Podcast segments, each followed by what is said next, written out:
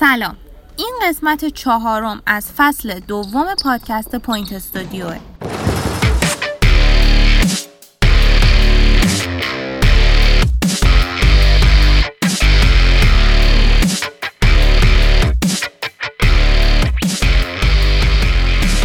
من کیانا شادرو هستم و تو این اپیزود نگاه کوتاهی به لیگ برتر بسکتبال آقایون داریم و بازی های هفته گذشته رو بررسی می‌کنیم. در آیتم دوم شهریار مقدمی دوباره به جمع ما اضافه شده و زندگی کوبی برایانت اسطوره بسکتبال دنیا رو با دیدی متفاوت برامون روایت می‌کنه همینطور فرشته سیفیناجی در آیتم سوم هواشی تیم پتروشیمی بندر امام تو فصل 93 94 رو برامون بازگو می‌کنه.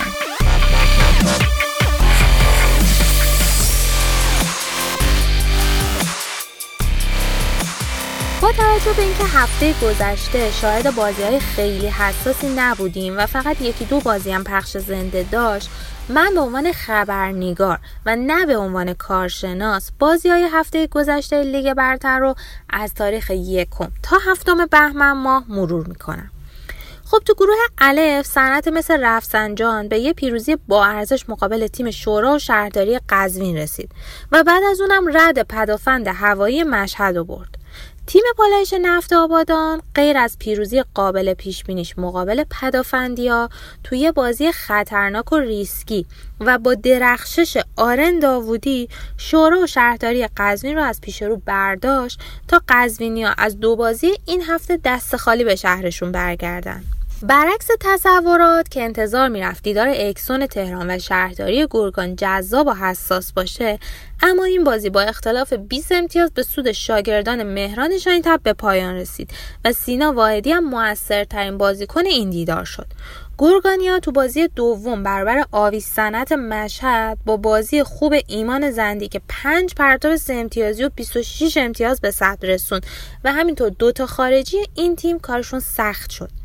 البته گرگانیا با نقش آفرینی محمد جمشیدی و نوید رضایی فر سینا واحدی تونستن با اختلاف 7 امتیاز تو این بازی برنده بشن. به طور کلی نوید رضایی فر و محمد جمشیدی زوج خوبی رو تو تیم گرگان تشکیل دادن و تقریبا هر هفته تو لیست بهترین ها قرار می‌گیرن.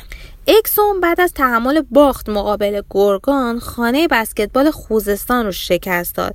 که البته تو این بازی خوزستانی نیمه اول رو خیلی خوب بازی کردن و حتی کوارتر اول رو هم بردن.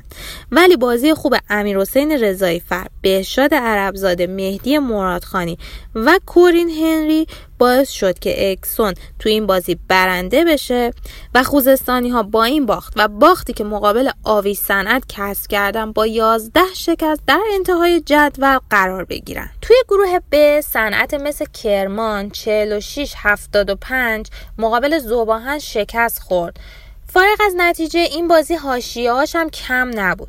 از دیسکالیفه شدن محمد کسایی پور و بیرون نرفتنش از زمین گرفته تا بحث و جدل سه مربی لیگ برتری یعنی فرزاد کویان مصطفی هاشمی که تماشاچی این بازی بود و محمد کسایی پور. پویا تاجی کارشناس اپیزود دوم این فصل گفته بود زوبی ها باید امتیازات خودشون رو تو هر بازی به بیشتر از 60 امتیاز برسونن تا تیم خطرناکی بشن. خب انگار صدای پویا به اصفهان رسیده چرا که این تیم تو هر دو تا بازی که انجام شد تو دور برگشت 75 امتیاز مقابل کرمان و شهرداری بندر عباس به دست آورد. البته بندر عباسی ها تو هفته که گذشت یه پیروزی 100 امتیازی هم مقابل تیم جنگنده و خوب جوانان 2020 داشتن.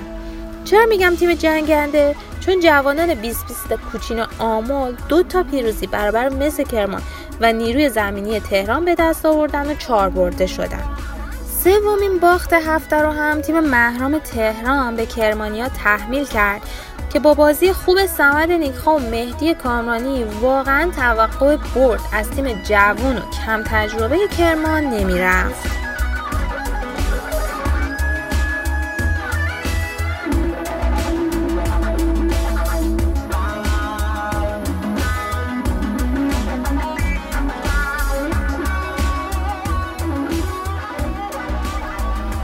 26 ژانویه یک سال از رفتن کوبی برایانت اسطوره بسکتبال جهان گذشت.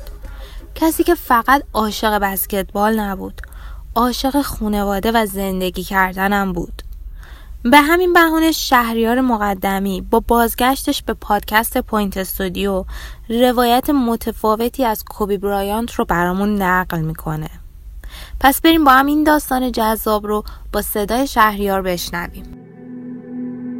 Sense of purpose. No, sense of purpose was there ever since I was a kid. I knew exactly. I, I felt like I knew God put me on this earth. You know, I grew up. I grew up a diehard. I mean, a diehard Laker fan. You know, the idea is a very simple one, and you know, the Mamba mentality simply means trying to be the best version of yourself. That's what the mentality means. It means every day you're trying to become better. And it's a constant quest, it's an infinite quest. It's your time. How disappointed are you? Now he's going to shoot a three. Blank. Not even close. But Wesley Johnson has it. Ahead for Kobe. Kobe dishes. Play. Johnson. And uh, Carl's Cam has a very یه پسر بچه ده ساله که تازه بسکتبال رو شروع کرده بود وارد مغازه شد و بازی NBA 2K9 رو خرید بازی که روی کاورش عکس کوین گارنت بود و اون رنگبندی سبز و سفید جذابش توی چشم می‌زد. اون بازی رو نصب کرد و وقتی بازی رو باز کرد اولین چیزی که دید تقابل دو تا تیمی بود که اون نمیشناخت. یه تیم سبز و سفید رنگ و یه تیم زرد و بنفش رنگ. شروع کرد به بازی کردن. از تیما خوشش اومد و توی واقعیت اونا رو پیگیری کرد و با تیمی به اسم لس آنجلس لیکرز آشنا شد. که ستاره به نام کوبی براینت داشت. اون سال سال 2009 بود و لیکرز با شکست دادن اورلاندو مجیک قهرمان NBA شد. سال بعدش یعنی سال 2010 سالی بود که لیکرز با درخشش کوبی براینت تو فینال NBA و تو بازی هفتم به میزبانی استیپلز سنتر بوستون سلتیکس رو شکست داد و قهرمانی NBA رو با قدرت کسب کرد. تصویر به یاد موندنی اون فینال جایی بود که کوبی براینت دستاشو باز کرده بود یه توپ تو دستش بود اون کلاه جذابش گذاشته بود و از خوشحالی فریاد می‌زد. خیلیا به خاطر شماره 8 و 10 که کوبی میپوشید عاشقانه این شماره ها رو بر تن می‌کردن. چند سال بعد از اون فینال کوبی مسئولیت جدی رو پشت سر گذاشت. خیلیا تصور داشتن که اون هرگز به بسکتبال برد نمیگرده. اما اون با قدرت بازی کرد ادامه داد و سال 2016 بسکتبال رو با عبارت مامبا اوت کنار گذاشت. مامبا تنها لقب اون نبود. این یک ذهنیت بود تحت عنوان مامبا منتالیتی خودش تو کتابش میگه که در ابتدا فکر می‌کردم عبارت ذهنیت مامبا یک هشتگ ساده است که تو توییتر شروع کردم. یه چیز بانمک و به یاد موندنی. اما از اونجا به یه نماد تبدیل شد. ذهنیت جستجو کردن یک نتیجه نیست بلکه بیشتر در مورد روند رسیدن به اون نتیجه است. درباره سفر عملکرد و یک روش زندگیه. فکر می‌کنم همه اشخاص این ذهنیت رو داشته باشن. مامبا منتالیتی علاوه بر اینکه ذهنیت مردم رو تحت تاثیر قرار داده بود بلکه یک نوع روش زندگی برای کسایی شده بود که کوبی رو میشناختن. بخش جذابی از این مامبا منتالیتی مربوط میشه به زمانی که اون در رابطه با خانوادهش گفت. اون تو کتابش می نویسه زودتر شروع کردن به من کمک کرد تا بین بسکتبال و زندگیم تعادل ایجاد کنم. وقتی فرزندانم از خواب بیدار می شدن من کنارشون بودم و آنها حتی نمیفهمیدن که تازه من از تمرین برگشتم. شبها هم می‌تونستم اونا رو به رخت خواب ببرم و ساعتی که به اونا تعلق نداشت و اونم به خودم تعلق داشت دوباره به تمرین می‌رفتم. من حاضر نبودم از بازیم بگذرم. در این حال حاضر نبودم وقت بودم با خانوادهام رو فدا کنم. بنابراین تصمیم گرفتم تا از ساعت خوابم بگذرم و این کار رو انجام بدم. کوبی که یک پدر بینظیر بود تو 26 امین روز از سال 2020 توی یک اتفاق و یک حادثه ناگوار دار فانی رو ودا گفت. شاید اون زمانی که خدافزی کرد لباساش بایگانی شد و ما فکر می‌کردیم که اونو دیگه تو بسکتبال نداریم. ته دلمون امیدوار بودیم که کوبی با قدرت به NBA برمیگرده. به عنوان مربی یا شاید به عنوان یک جنرال منیجر موفق مثل مجیک جانسون. اما اون حادثه به ما این حس رو منتقل کرد که ما واقعا کوبی رو دست دادیم و کوبی برای همیشه دیگه تو بسکتبال ما نیست.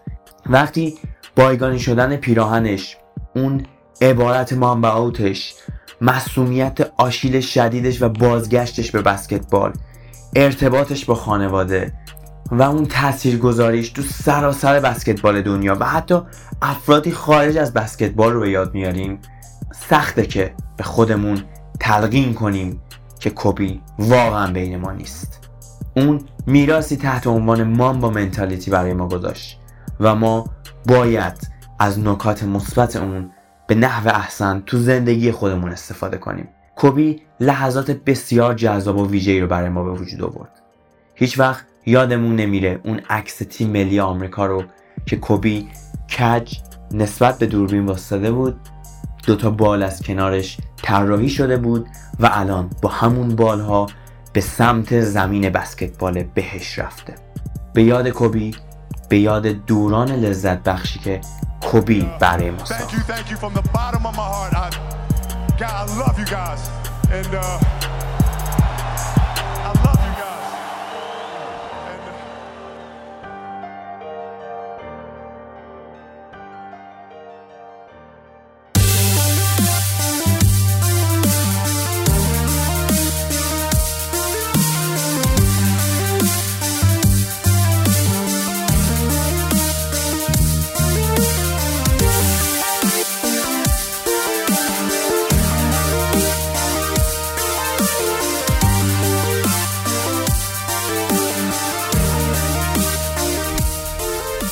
فرشته سیفیناجی خبرنگار تخصصی حوزه بسکتبال تو این آیتم به سراغ تیم پتروشیمی تو فصل 93-94 رفته که علا رقم ستاره های زیادی که داشت نه تنها نتونست تو اون سال نتیجه بگیره بلکه خیلی هم پرهاشیه بود. فرشته در کنار بازگویی ماجراهای اون سال با پتروی های اون زمان هم گفتگو داشته که با هم میشنویم.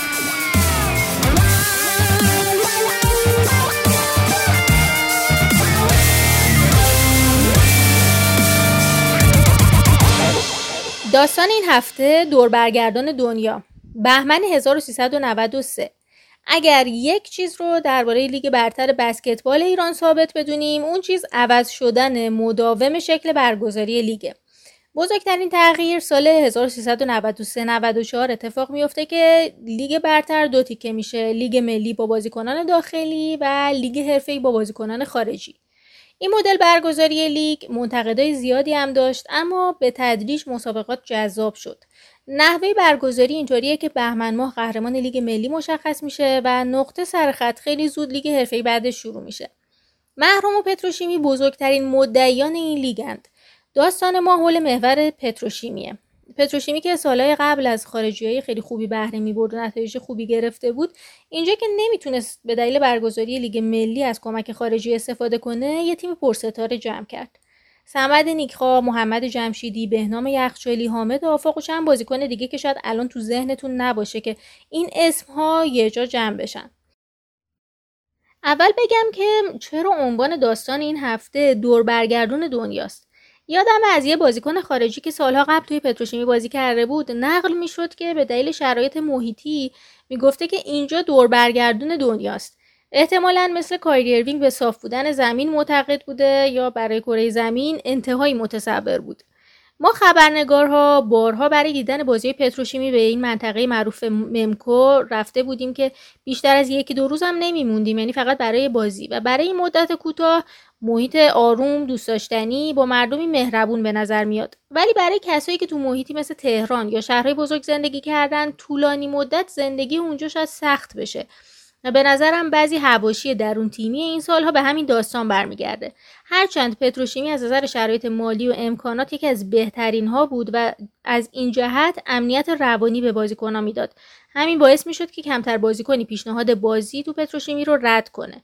اما خب واقعا چرا تو اون سال این همه ستاره رو کنار هم جمع کردن؟ عاقبت خوبی هم نداشت. اول رفتیم سراغ آقای یاوری. مدیرعامل اون دوران که خیلی الان تمایلی به صحبت و به قول خودشون حاشیه ندارن. آقای حاتمی سرمربی پتروشیمی که خودشون تیم رو جمع کرده بودن توضیح میدن. ما بعد از اینکه به حال تیمون دو اشتباه نکنم دو بار قهرمان شده بود. برای سال سوم خب دنبال بودیم که در واقع قهرمانی رو تکرار کنیم. اما خب در هفته آخر متوجه شدیم که فدراسیون یه قانون گذاشته و یه لیگی رو به لیگ ملی معرفی کرده که طی این لیگ ملی هیچ بازیکن خارجی نمی‌تونه به تیم اضافه بشه. و بازیکنهای دورگه هم که در واقع در لیگ ایران بازی می‌کنن مثل ارفان نساجپور که گارد رست ما بود. اون هم در واقع نمی‌تونست تو این بازی بازی کنه. یعنی برخلاف اون چیزی که همه میگن تیم ما نسبت به سال قبل ضعیفتر شد چون در واقع ما هیچ گارد رستی نداشتیم. بعد از بهنام 20 سال 19 ساله استفاده کردیم تو این پوزیشن. خب عملکرد اونم بد نبود تیمونم خوب بود. محمد جمشیدی که اون سالها تو تیم پتروشیمی بازی می‌کرد تایید می‌کنه که برخلاف چیزی که تو ذهن ما درباره پرستاره بودن این تیم وجود داره یه ایرادی تو نحوه یارگیری وجود داشت. والا از اون سالی که ما پتروشیمی بودیم چیزایی که یادم میاد از اگه از بخوام از ابتدا شروع کنیم من فکر می‌کنم تیم ما خیلی جالب بسته نشد نحوه یارگیری که اون سال ما داشتیم. تجمع یه سری بازیکن بود توی پست دو سه که من فکر می‌کنم این خودش یکی از اشتباهات توی یارگیری و عدم نتیجه گیری این تیم توی اون سال بود. اشتباه دوم به نظرش تغییراتی بود که توی کادر فنی پشت سر هم اتفاق افتاد که یه خورده بدتر بهش می‌پردازیم. حالا اینجا حرف نتیجه شد ولی اوضاع تیم پتروشیمی تو لیگ ملی اونقدرم بد نبود. تو مرحله نیمه نهایی با دانشگاه آزاد مدعی اون سال روبرو شدن و تو بازی پنجم که دقیقا همزمان با چنین روزی برگزار میشه پتروشیمی از ضعف بزرگ تیمای تهرانی هم بهره می‌بره و تعدادی تماشاگر با خودشون به سالن حکیمیه میارن که جو بازی رو به نفعشون تغییر میده. بازار تکنیکال تو این بازی داغ بود برخورده زیادی بین بازیکن‌ها پیش میاد یکی به یکی آرنج می‌زنه. احتمالا می‌دونید که کی. و یکی پاش رو جلوی بازیکن حریف نگه میداره و باعث به هم خوردن تعادلش میشه. کارهای عادی بازی حساس. در هر حال پتروشیمی 73 68 برنده میشه و به فینال می‌رسه. تو فینال حریف مهرام میشن. اون عنصر ثابت لیگ یعنی تغییراتی که گفتم یکیش این بود. نتایج رو در روی تیم ها تو مرحله مقدماتی مرحله حذفی و پلی‌آف بعد هم براشون حساب میشه. دلیلش این بود که مدتی مراحل مقدماتی جذابیت نداشت و می‌خواستن لیگ از اول جذاب باشه. محرام هم دور رفت و برگشت دو تا برد مقابل پتروشیمی به دست آورده بود و به این ترتیب دو بر صفر تو سری فینال از پترو پیش بودن. یعنی یه برد تا قهرمانی نیاز داشتن. اولین بازی فینالیه شاید باورتون نشه نیاز داشت چون تقریبا بیهاشیه سپری شد و پتروشیمی 61 54 برنده شد.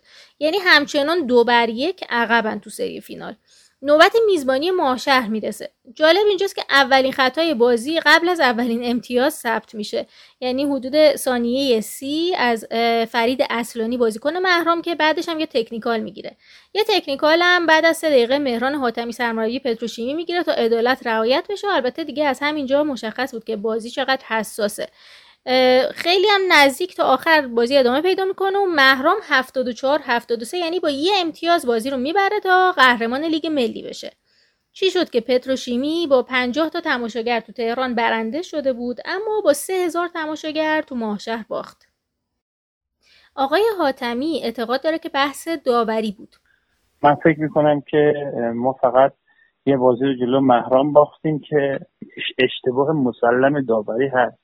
شما اگه تو سایت باشگاه پتروشیم بندر امام برین هنوز فیلمش هست که جایی که تو به پای در واقع سعید داورفنا اشتباه نکنم می‌خوره اشتباها این اوتو برای آقای جمشیدی می‌گیرن به همون توفان میاد تبدیل به خطا میشه و ما با فکر می‌کنم که با یک یا دو فان میبازیم.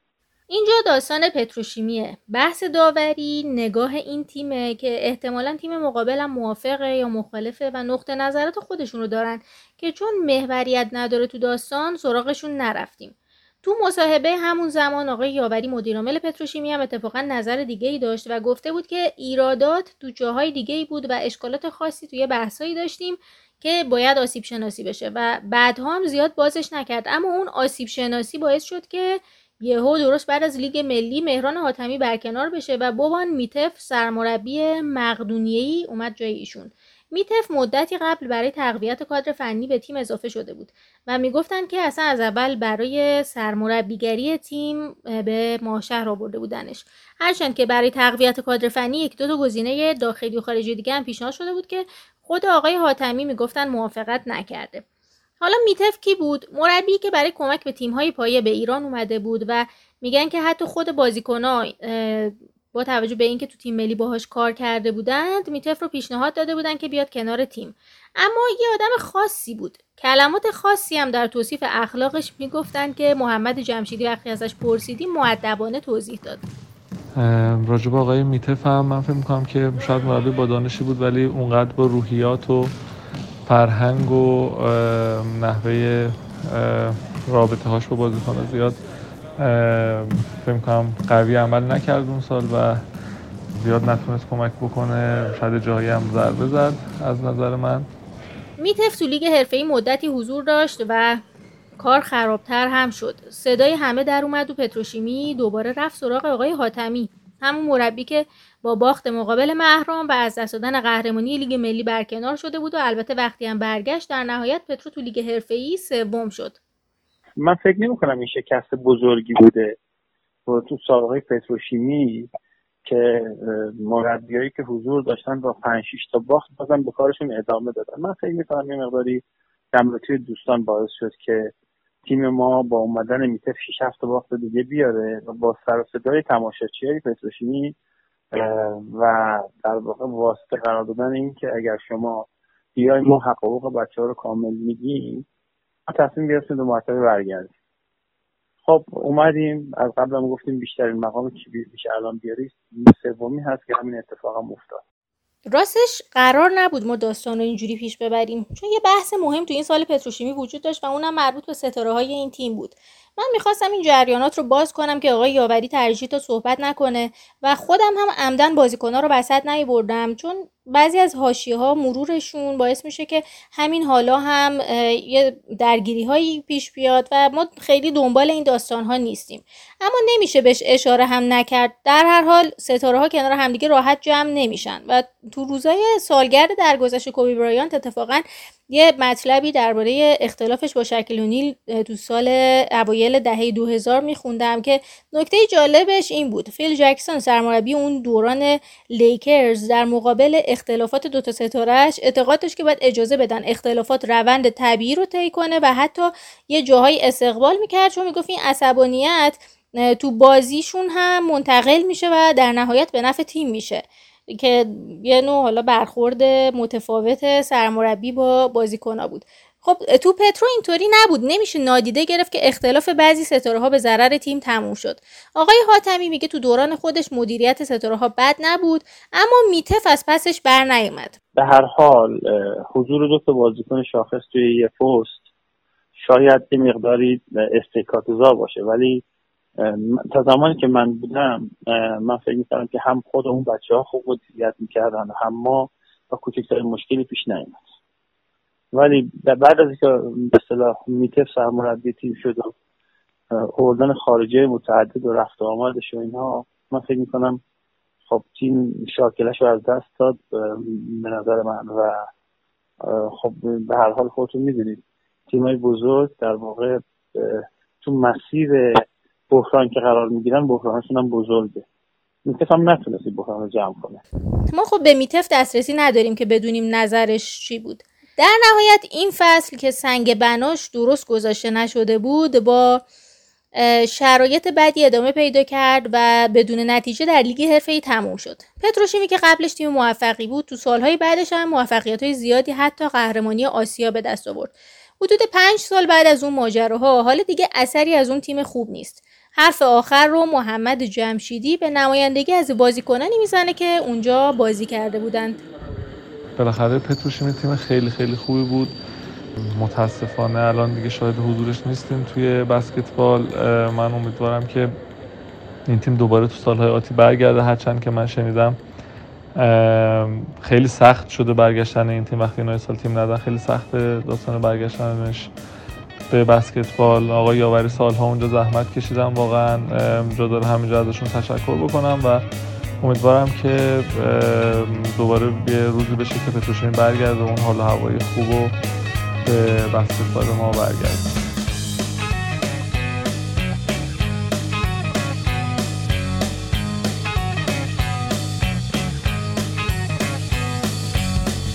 اپیزود چهارم این فصل هم به پایان رسید. ممنون که شنونده ما بودید و امیدوارم که از آیتم های این قسمت لذت برده باشید. شما می‌تونید پادکست Point Studio رو با کیفیت صدای بالاتر در اپلیکیشن های Apple Podcast، Google Podcast، Castbox، Anchor و Spotify بشنوید. همینطور می‌تونید صفحه اینستاگرام ما رو به آدرس point.studio1 دنبال کنید. من کیانا شادرو به همراه محیا میر و امیر دوستی تا هفته آینده از شما خدافزی می‌کنم.